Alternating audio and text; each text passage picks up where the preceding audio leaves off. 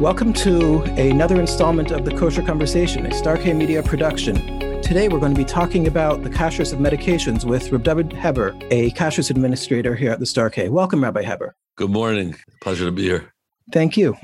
Okay, before we get to today's topic, could you tell us a little bit about yourself, introduce yourself to our listeners, tell us how you got into kashrus and started dealing with medicines here at the Star K? Sure. I am originally native of St. Louis, Missouri. My father, Shalom, was a Rebbe in the day school there for many years, in Chazan. I attended Tal's Yeshiva in Chicago. Then I came to Ner Yisrael in Baltimore, where I was able to learn. After that, there was a kollel in San Diego, California. And I went out there. This was the late 80s with Odim the Light. And in my last year in kollel, a job position became available in the OU, the Orthodox Union in New York. And I took the position and spent 2 years at the OU. And what years was that? This was 91 to 93. Okay. So we're talking about 30 years ago. Actually, it was there that it really started, interestingly enough, with Jungerman. And I was living in Passaic, and a Khalil Jungerman came over to me and was asking me about medicines and all the different halachas and so on.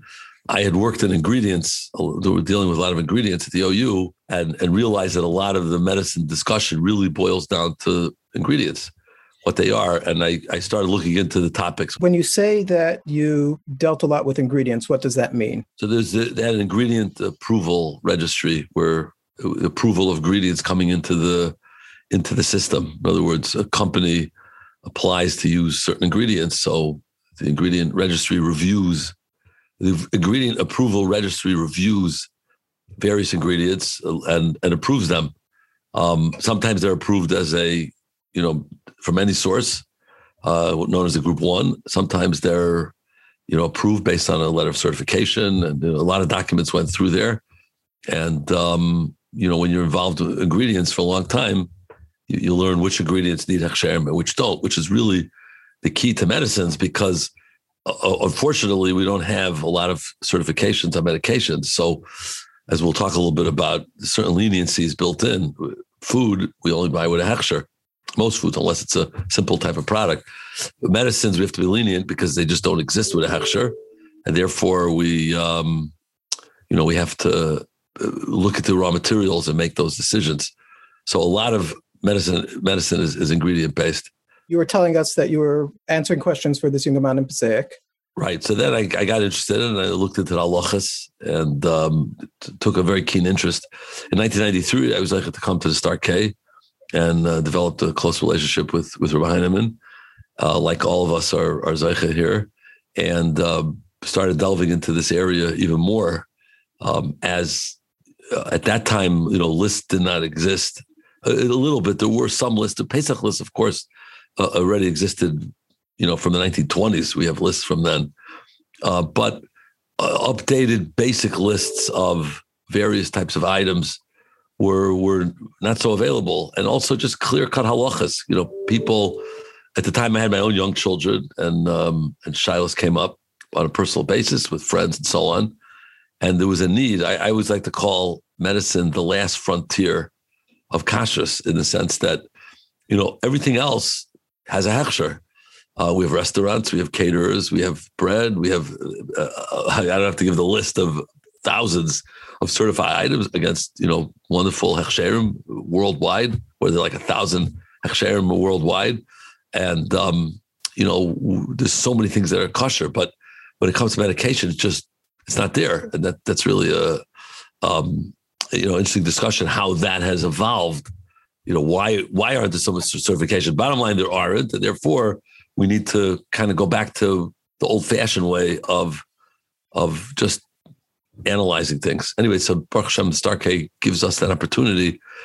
We're an organization, a public organization for the community at large, and therefore they give us the time and the ability to do this type of research so that we could develop these types of lists for the tzibur, for Klal Yisrael at large, not only Baltimore, but worldwide.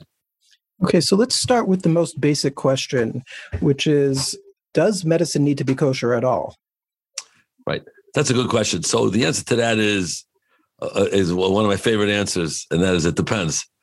And that's here. It's an easy depend. Everybody would know it would depend. The answer to the question really is also answers the second question: is why don't so many companies have hechsherim? Why don't they have certification? The answer is, what does it depend on? It really depends on two factors, two primary factors. Number one, your level of illness or a person's level of illness. We all know that a chayla mesukin, someone whose life is in danger, is allowed to. Even Michal Shabbos, they could eat anything except for, three averos, the cardinal sins. They could do anything. So that means certainly they could eat chazer, no problem. If a doctor says your life is in danger unless you eat this pork, as we know, you're allowed to eat the pork. And therefore, in that case, it's permissible. So medicine for chayla mesukin, medicine for someone whose life is in danger, does not need a hechsher because would be nice if it had, but it doesn't need it because at the end of the day, they could take it because they're saving their life. It's pikuach nefesh, and therefore it's no problem. Before I get on to the other cases, but that might be one of the reasons why there are not a lot of hechsherim because, we know that, and the general attitude is that, well, medicine doesn't need a hechsher because you're taking it to save your life, which very often you are. You have an infection, you need medication, during the COVID, situation, we've had cases of Chil Shabbos to get treatments and to get certain cases. If the doctor felt that it warranted that, I had a Shaila, in Sarbatevis where somebody needed treatments and, I told him Chil Shabbos to get it because if they waited after Shabbos, it might not be as effective.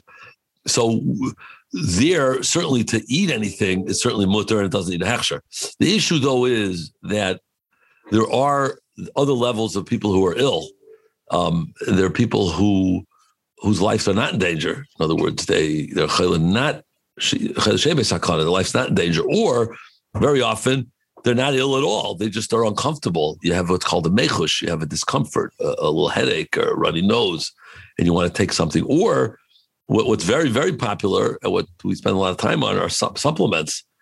We certify many supplements, but there are various supplements. Someone wants to, get a certain benefit if doctor's recommending it, and they're going to take a certain type of item that helps them and will help them long run, short term, long term, whatever it might be.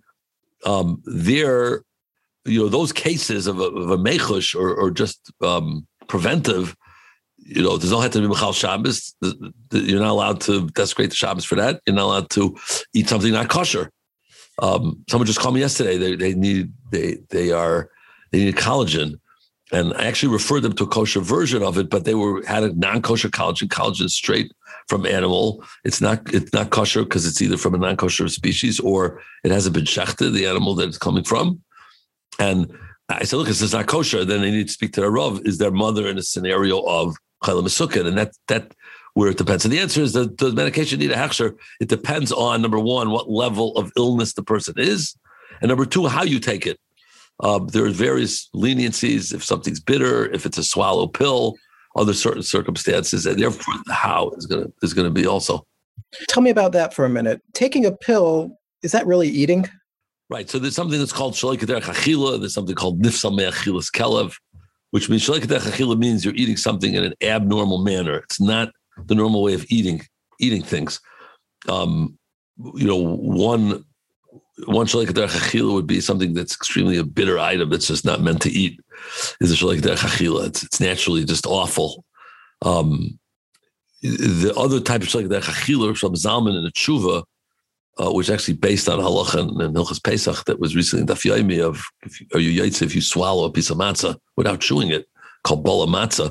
So Shlomo Zalman says, if you make a pill that's meant to swallow and you swallow it, so your typical, acetaminophen, ibuprofen tablet that you put in your mouth, a little water and you swallow it as is, that's called shalei kederach achila. It's an abnormal way of eating.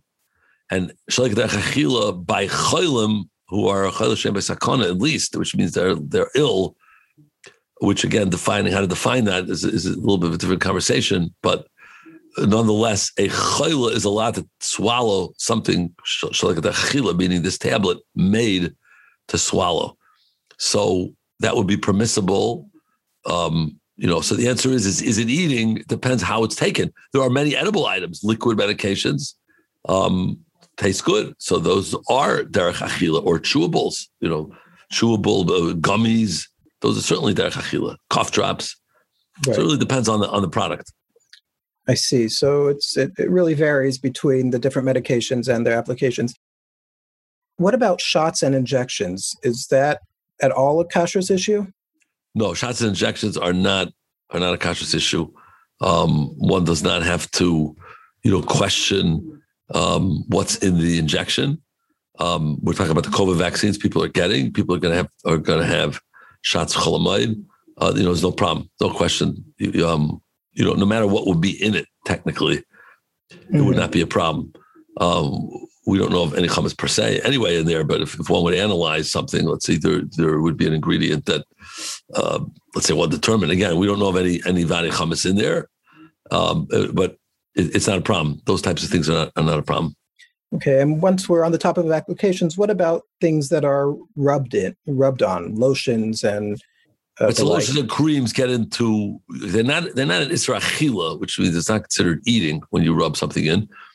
There are some potential problems. One is if you have a bas b'chol of a milk and meat mixture, which are not very common, but if you have such an item, milk and meat mixture, that would be a problem because you're getting benefit from it.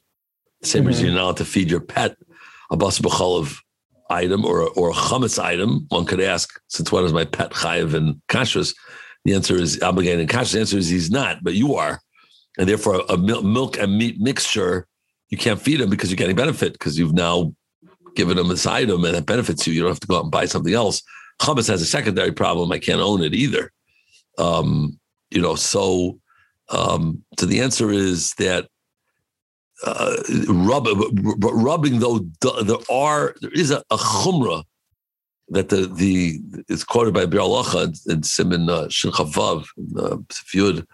It quotes a goyin that says that there's a concept known as sicha kashtiya, which means smearing is like drinking, and therefore if you smear something which is not kosher, maybe it's like that. Now we're lenient in that regard. We use bar soap. Bar soap is chazer, is pork derived, and yet we use it. So we're really lenient. Some people in that regard are strict on Pesach, not to have chametz sicha, even though it's not edible, it's not really lachila, but they don't want to smear it. And that's why, hence the list. From what I'm understanding, you're saying that the main kashrus issues on medicines are then going to be the pills and the liquids and the like, right? Correct. I mean, again, there are different levels of who's going to need to know. Liquids that taste good, chewables, gummies, chewable tablets that have a good taste, certainly candies and cough drops, all of those you need to know. Everyone's going to say they need to be kosher unless your life is in danger because you're eating it. And if you're eating it, it has to be kosher. However, swallow tablet, we publish the list because there are people that are machmir in that regard. They are strict. For those people we've published lists, there are people who, unless they see it on a list, will not take it. That's the way they were raised. And if they don't see it on the lists, they will not take it. So that's why Rabbi Bess spends, countless hours of the list that we publish. And because they want to see it, because there are people who are machbir. However, again, there are obviously more leniencies in swallow items. And again, even I want to just mention even chewables and so on. If someone has an infection, if someone has a blood pressure issues, things that could lead to sakana, as we discuss in our articles and extensively, one could be lenient even by chewable. But again, a swallowable, Star K has the position. We have the list for those who want to be machmir. Although again, there are what's called sadam lahakal and be lenient. And many are lenient off the cuff. They just say, don't worry about swallow at all. There are many that hold that.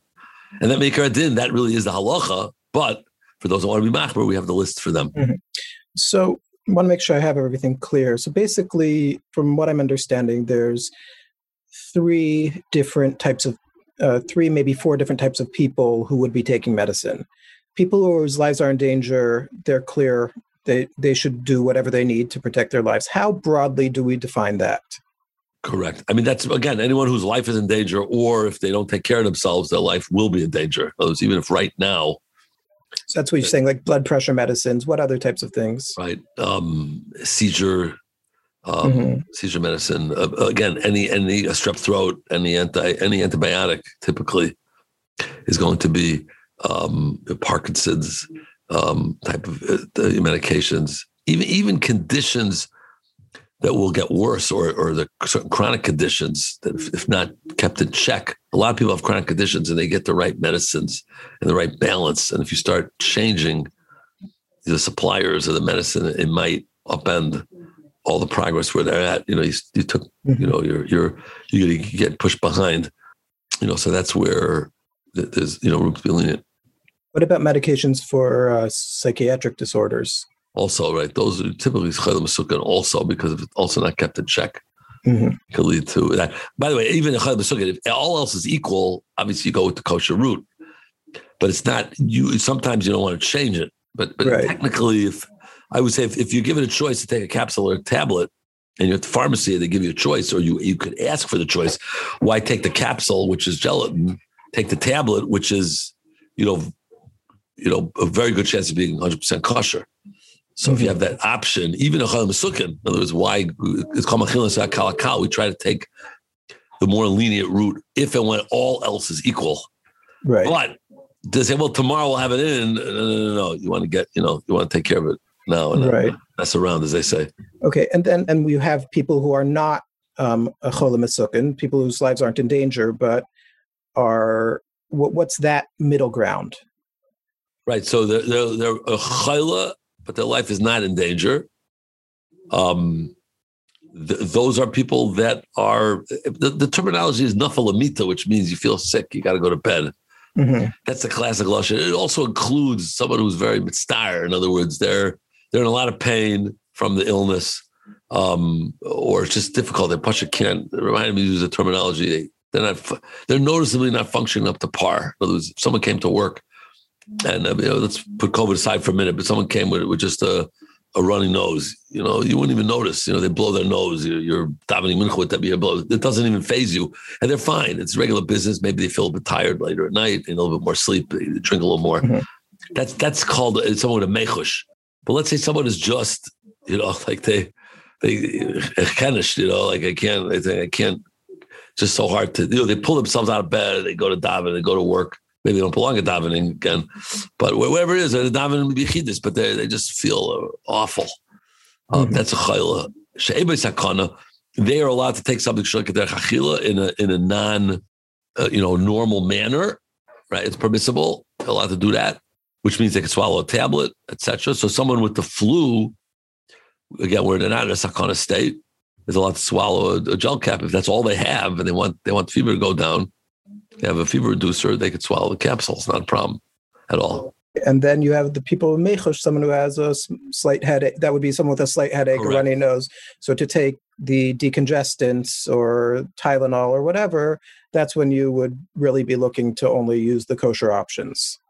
Correct. Or we speak about the common example is a cough. And you want to take it with cough medicine. Most cough medicines, probably 95% of them have glycerin. Glycerin could be treif, could come from animal, come from vegetable, it could come from petroleum. Mm-hmm. You have no way of knowing.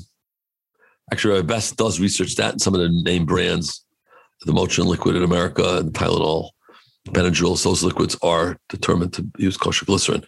When you don't know, we tell people to mevatel it, which means mix it so that the glycerin becomes bottle, even though normally we're not mevatel. You cannot take a slice of bacon and put it in your cholent, right? Even though it'll become bottle, but here it's a suffix iser. We don't know what kind of glycerin they're using. For all we know, they might be using kosher glycerin, and therefore you're allowed to be mevatel. So that's what we tell people with cough medicines, because otherwise you're not going to have a way to take it unless you get hold of one of the very few kosher brands, and many of them are only available in the New York, New Jersey region. So let's move from here to what does it take to make medicines kosher? So when you're trying to determine something's kosher, you said earlier that most medications that are available don't have hechsherim for one reason or another. Correct.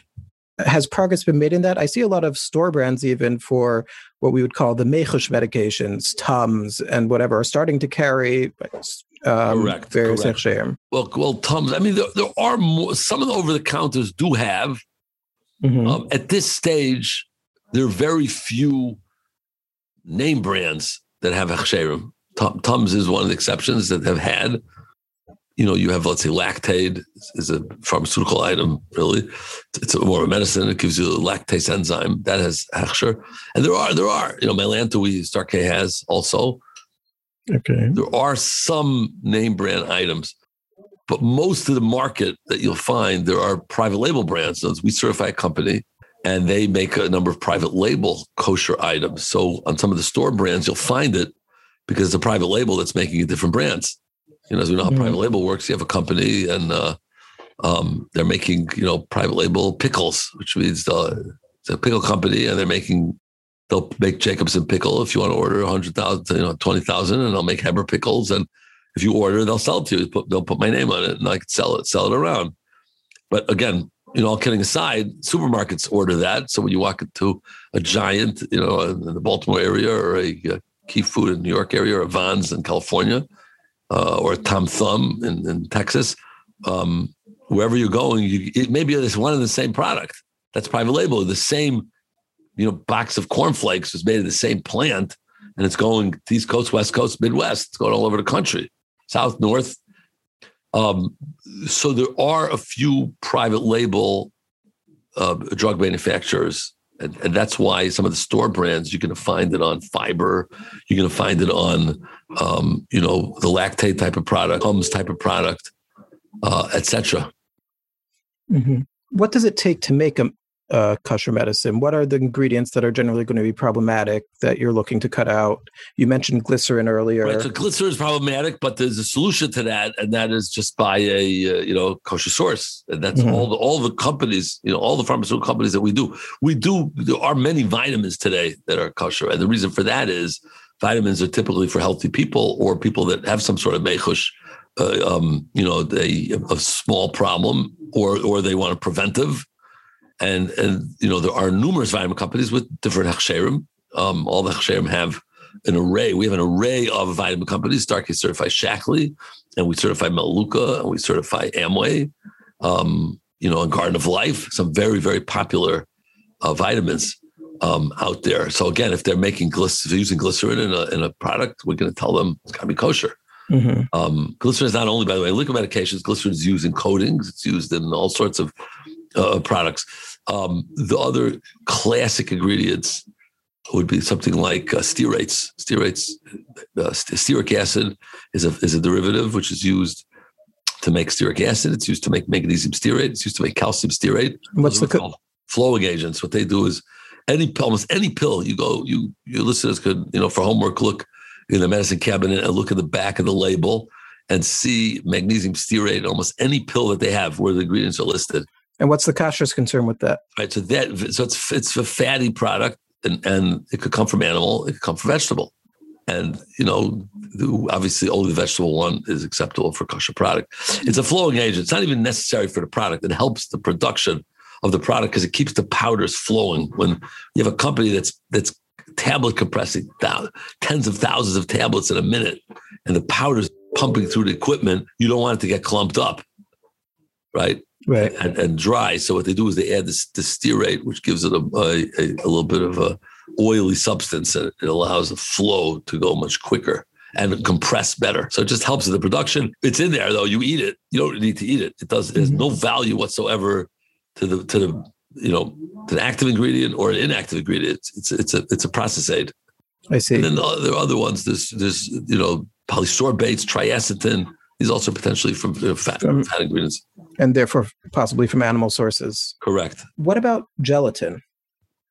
Right. Okay. So gelatin. It's a good point you raised. That's the most common item. Gelatin capsules are not kosher. Gelatin is a substance that comes from, it's an animal derivative. We have a very nice article online from Michelle on the exact, you know, lumdus of gelatin. You could make it kosher if you shechted an animal and soaked and salted as you would kosher meat. you could get a finished product of kosher gelatin, and there are companies that have made such gelatin. But warning to the listener is that those carry a valid, good, acceptable hechsher. There are some individual rabbis who say, well, gelatin is not, you don't see the animal derivative anymore. You don't see the animal part anymore. It's converted. And therefore, even if it's animal derived from a non-shechted animal, from an animal that never went through the proper slaughter or deveined or soaked and salted, since it's changed, right? Anyway, that's ever seen gelatin. Mm-hmm. It certainly doesn't look like a pig walking around, right? It's a derivative of a nevela, let's say. So they say, if as long as it's made from, bovine, which means it's made from a cow, it doesn't source from a pork, then it's kosher because it's lost its status of a piece of meat. It's no longer meat, and it's therefore it loses its identity of something not kosher. They actually give a certification on it. It gets a little bit confusing for companies because we don't accept it. We will say we will not accept that in a Star K product. Right. I mean, that was actually a if I remember correctly, a big fight amongst the poskim in the 1920s. Correct. And it, right, exactly, it was, and there were some other poskim that allowed it. However, the way they make it now doesn't meet that criteria. So even the poskim that were lenient then would be machmir today in the current climate of how the product is made, what steps it goes through. Okay. So I remember once one of my rebbeim describing a gel cap as the thing that the medicine comes in that before you take it apart and pour the medicine into a tissue to take it that way. If somebody's given a medicine in a gel cap, how should it be taken? So again, there's several factors here. One factor is, again, if you're a chayla, you could swallow it without question. Mm-hmm. Nothing to ask. If you're not a chayla and you just want the contents, then it's this interesting shiloh. You could take out the contents are kosher, right? And you take it out, not a problem. If the contents are kosher. The only thing is a couple warnings here. One is you got to make sure that you're not ruining the medicine because some capsules are time released. And therefore, if you by putting in applesauce, you're ruining that time release. And that's really, you want to take the medicine in the way it's prescribed, not in your own, Hamish way of doing something that could undermine this item. So, that's one important note, here as far as the, eating it that way. The question is, again, if the contents aren't good, let's say the contents are treif, you might be getting into a bigger problem because when you swallowed it, it was like the chachila was an abnormal manner. And now you're eating it, maybe k'ter chachila, maybe. Mm-hmm. So by liquids, you have that also. If you can squeeze out the oil from the capsule, you're going to, what's called kavush. It sat for 24 hours in the capsule, which is treif. So it gets the taste of that. So, it's kind of a little bit tricky. How to deal with that. Mm-hmm. Would wrapping the whole pill in putting it into another gel cap or into a tissue, putting it into a veggie cap or into a tissue or something like that, does that help anything? Okay, so some say that makes it, right? Some like that makes it shaliketer chachila better. In other words, swallowing itself, right?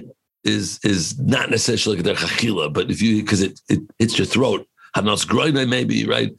But some say if you cover it, then you never even it avoids hitting your esophagus because it went down with a barrier, so that creates a better shaliketer chachila. That's why people do it. But that shuva doesn't say that doesn't add that point. I don't recall that. If we just say swallow it as is, when people say should I wrap it in a tissue, we say if you do, it's certainly better. It's certainly better. But we don't require when we recommend it. We and I don't mean the Star K, as Paiskel Reba Heinemann told us to advise people. We don't say you got to do that.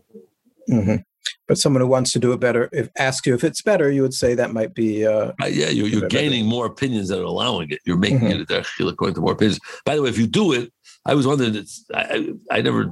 If you put a tissue around a pill, it could choke a little bit on it. How do you do that exactly? So someone said you add a little water, and then it sticks to the tablet, to the capsule. Mm-hmm. It's a nice idea, and then it's stuck on, and then you swallow that. Right. But then you'll start, if it's a time release, you might start the... Again, you want to, time release, you don't want to necessarily, you know, do these kind of things. Mm-hmm. Okay. What else can you tell me about this topic? Okay. So Pesach, of course, is coming. And Pesach, you know, we have Rabbi Bess's, you know, extensive list that he does extensive research. One important note about the, it's again, his Star K Pesach guide. And in it, we have Rabbi Bess's list available at bookstores and online. Again, it's asking companies. It's not visiting the factories. It's also chametz free. Just people should know, just because it's in the book doesn't mean it's kosher. And it doesn't mean it's free of kidneys. And it's not even kosher of Pesach, right? But it is chametz free based on the research that Rabbi Bess does. And, you know, it's a great tool to have. And again, if one finds that it's not the manufacturer or the tablet or the product is not in the book, then they call and we go through the raw materials. Mm-hmm. Pesach, we look at it with a Pesach hat. And we look for other potential problems for Pesach, which would certainly include, you know, wheat item, which is beferish. My favorite example is betafiber, which is made from wheat dextrin, which is chametz gomer. And that's certainly a problem. That's one of the types of betafiber. One of the types of betafiber had that. But then there's other ingredients that are potentially problematic, and that's, you know, sorbitol, dextrose, glucose are all common, and those could trace their way back to chametz. So we see it, mannitol. We say, look, you gotta find out what this alcohol, ethanol. You want to find out what the source of it is. What are they making this from? And if it's good, you know, if not chametz, not chametz. That's good. If it is chametz, obviously it could be a problem. And that's really our best list in the back of our book. Of items that may contain chametz is really are items that the company said, look, this may come from, indeed, if you trace it back, it may come from chametz. I see. But again, even with that, someone who has a true chayli should same guidelines. The same guidelines. So that the health comes first. Exactly. Chayli Mesukin is permissible, whatever they need. Life in danger, life's not in danger, they could swallow. That's how I gauge when I get to Shiloh's. I need to know, you know, what it's for and what's in it. And then we could make a conclusion on whether you could take it on Pesach or not. Mm-hmm. But no one should hold back. If they're not sure, very important to listeners, no one should refrain from medicine. If they're not sure, they say, well, I'll skip it for a week. You know, sometimes you can't even skip it for a day. You're putting your life in danger. So you got to make sure, you know, if it's something important, you know, don't call it yourself. You know, you need to talk to the doctor, you know, to Rav to validate that. And if you're not sure, because the Rav's not available on, let's say, the first day of Pesach, and you don't have access to a Rav, or at 2 o'clock in the morning, you know, then you should in suffix nefesh l'hakol, which means when you're in doubt if your life is in danger, you have to be lenient in regards to doing the prohibition, and therefore we allow you to certainly take the medication without any question. And just to wrap up, is this, the kashrus scene on medicines, changing going forward? Do you think this is where it's going to stay here in America? Yeah, no, I think eventually companies will, you know, come around the bend. As we said, we mentioned, from private label items are already there. It really takes, you know, some marketing people to say we need this kosher. You know, the reason why haven't they done it yet? Again, part of it we mentioned was because, you know, this issue of, you know, it's permissible in many cases. It's not so necessary in many cases. That's, I think, the starting. But there is another very important reason. And a large company once told me this also. And that is that it's another regulation. It was kosher. Having a certification means you're limited in what you could do. Any company we certify. When we certify a company, we say, okay, let's see your ingredients. We go into the plant. We send them a shkiach, and we, you know, on an ongoing basis, we have a list, and we say, okay, your product, your cookie is kosher because you're using this shortening, you're using these chocolate chips. And if you want to change, you have to tell us. That's a regulation. In other words, we serve both to help the company, and at the end of the day, we regulate. In fact, many companies have regulatory people that we deal with because it's a regulation, no different than the FDA saying you know you can't use a foreign ethanol in your product from only these countries we allow in. This country's banned. This country we don't trust. This ingredient you're not allowed to use, right, etc. So we also have regulations. So pharmaceutical companies are very regulated. So there's 2 points to this, A and B. Number one is they have so much regulation already, you know, another regulation of ours. I say, hey, when I say regulate, I mean, we're nice guys. We're going, but it just means, okay, you have this supplier is approved. You want to change suppliers, you got to let us know. So it's just another step.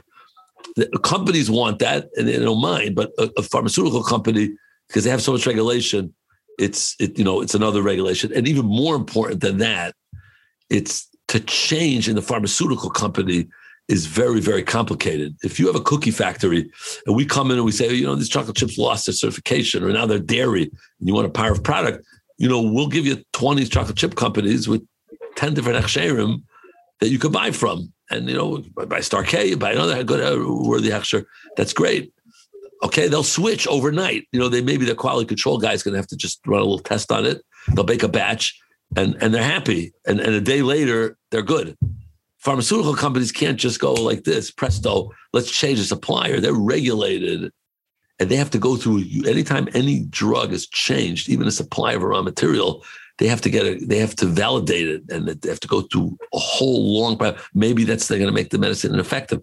It's nice to see because it shows the FDA is on top of it, very carefully, not allowing a company to change it. Maybe that'll affect the efficacy of the product. So you can't just change this supplier of starch. Right. Certainly, if you're going from a wheat starch to a corn starch, that really may change the whole product. So you can't just go like this. Mm-hmm. So they say, look, you're going to make us change things possibly, and or the supplier run out. And we only kosher is this that. That's very, very cumbersome, and therefore they don't want that hassle. So if only we work with them, we work very close with them and try to make it work. But the back end is very complicated for them. Mm-hmm. There was one other thing you mentioned earlier I wanted to come back to. You said that there are certain heterim that might be used in the manufacture of kosher medicines that we wouldn't usually apply to a regular food product. Well, actually, I really meant what I said there was the heterim of the lists, mm-hmm. right? In other words, if we give a hechsher, we're going into the plant. We're monitoring the raw materials. The mashkiach goes in with a list of what's approved and make sure that's what he finds. The lists, let's say the Rabbi Bess prepares, we don't visit these factories. So in that case, our certification is much stronger than the list. But when we do certify a pharmaceutical company, we do treat it as a food. In other words, a company will want a certification, even though technically that item is on our list of approved based on our research. But if we actually certify the product, we're going to see the suppliers, we're going to get letters of certification, we're going to visit the plant on an ongoing basis and certify it. Medicines we really treat like food, with rare exception. So if I'm going into a Tom Thumb in Texas and I find a Tylenol with Star K, not Tylenol, but an off-brand with Star K on it, then I'll know that it meets the same standards as any other food product. That's correct. And if I find one without the Star K on it, they would still let me use it based on the reasons we discussed earlier. The ingredients, etc. Right? One is certified, and one people sometimes yes, so I have to buy the certified. I say, well, it's better. You're having it's been reviewed proper in a very proper manner on site also. Okay. Is there anything else you'd like to mention? No, just wish everyone a Chag Kosher Sameach. And, this last Pesach, medicine was a big topic and different items, and people are still very conscious to, again, I'm not here to say what works and what doesn't work. I always view our job as, your doctor's telling you that works. It's my job to determine it. I'm not here to tell you what. Sometimes people do ask me, does it work? Is it qualitative? And in any area. So look, I don't know anything about what works or doesn't work. My job is to determine if it's kosher or not. If doctors are saying it works, then we kick into halacha.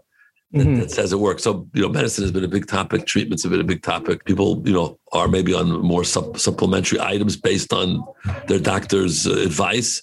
And those shilas have come. Hopefully by next year, these shilas will not be relevant. And no one should have to ask a shilah. The book should be collect dust.